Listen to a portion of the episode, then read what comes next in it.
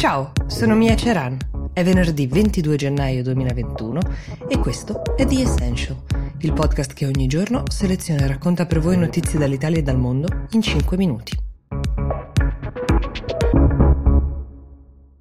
Occasionalmente provo a tornare su degli argomenti di cui si parla molto, soprattutto quando vengono annunciati, però sui quali poi diventa più difficile seguire le implicazioni e le conseguenze. Oggi il tema con cui provo a fare questo esercizio è Brexit. Si è consumato ufficialmente il primo gennaio di quest'anno. In particolare io vorrei raccontarvi le conseguenze che sta vivendo l'Irlanda del Nord, che nonostante le promesse di Boris Johnson sul fatto che ci sarebbero stati pochissimi ritardi e intoppi, sta invece facendo molta fatica a rifornire i propri supermercati, quindi conseguenze dirette sulla vita delle persone. Perché?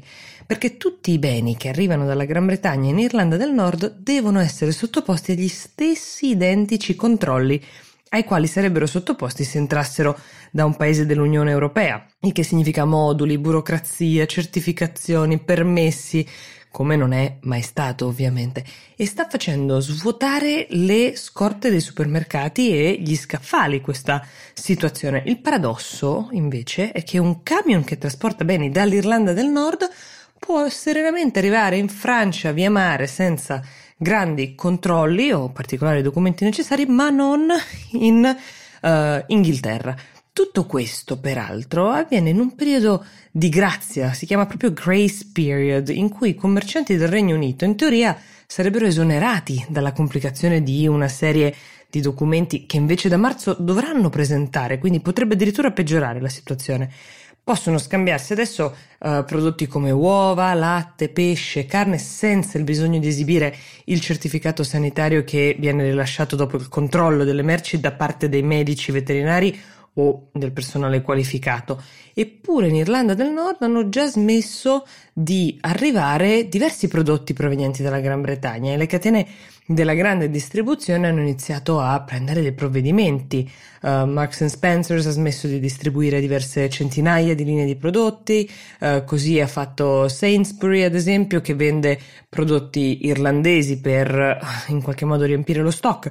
A tutto questo aggiungete il ritardo generato dal rallentamento di molti meccanismi durante la pandemia, questo avviene a livello europeo. Poi per chi fosse fan dei prodotti biologici, ulteriori brutte notizie, perché quei prodotti c'è bisogno uh, di accompagnarli a documenti aggiuntivi che devono essere inseriti in un apposito sistema informatico. I responsabili del controllo della filiera britannici però ci tengono a rassicurare, spiegano che è solo questione di tempo e di adattamento, sminuiscono anche i problemi dicendo che in media un supermercato di grandi dimensioni ha dalle 40 alle 50 mila linee di prodotto e adesso nei negozi ne mancano soltanto alcune centinaia, però potete capire perché questa cosa impatta sulla vita delle persone. Immaginate di andare al supermercato e per qualche ragione non trovare più i cereali con i quali fate colazione o dei prodotti che sono abitualmente nella vostra dieta. È una cosa che colpisce le persone, soprattutto in una società abituata,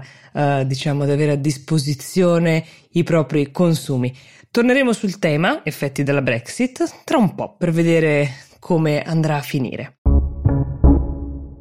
Intanto il giorno dopo il giuramento del nuovo presidente degli Stati Uniti proviamo ad allargare un pochino lo spettro. Abbiamo detto quali sono alcune delle azioni che Biden ha già annunciato, però proviamo a capire a livello di eh, equilibri mondiali. Alcune prese di posizione a cui facevo riferimento, parliamo di rientrare nei patti di Parigi sul clima, fermare la costruzione del muro, sono delle azioni più immediate, in un certo senso sono anche più semplici perché um, sono delle azioni diciamo a togliere a, o a ripristinare una condizione precedente. Per altri temi chiave invece ci vorrà una politica attiva delle scelte e forse il tema sul quale tutti attendono di vedere come si comporterà la nuova amministrazione è quello del rapporto con il principale rivale economico su scala mondiale degli Stati Uniti, ovvero la Cina.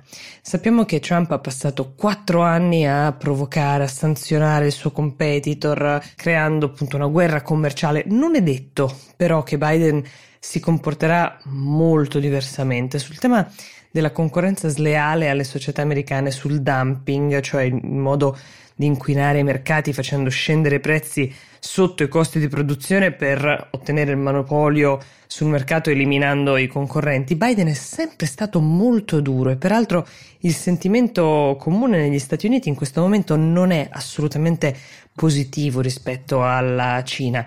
Pare, secondo i bene informati, che la strategia di Biden sia ricucire stretti rapporti con altre grandi democrazie mondiali, anche europee, e riaffrontare tutti i temi pendenti con la potentissima Cina con un approccio diverso, coeso, con una serie di alleati al suo fianco, quindi fare muro, fare blocco contro lo strapotere della Cina e riuscire a negoziare meglio. Staremo a vedere che cosa accadrà. Questo intanto è quello che trapela da Washington.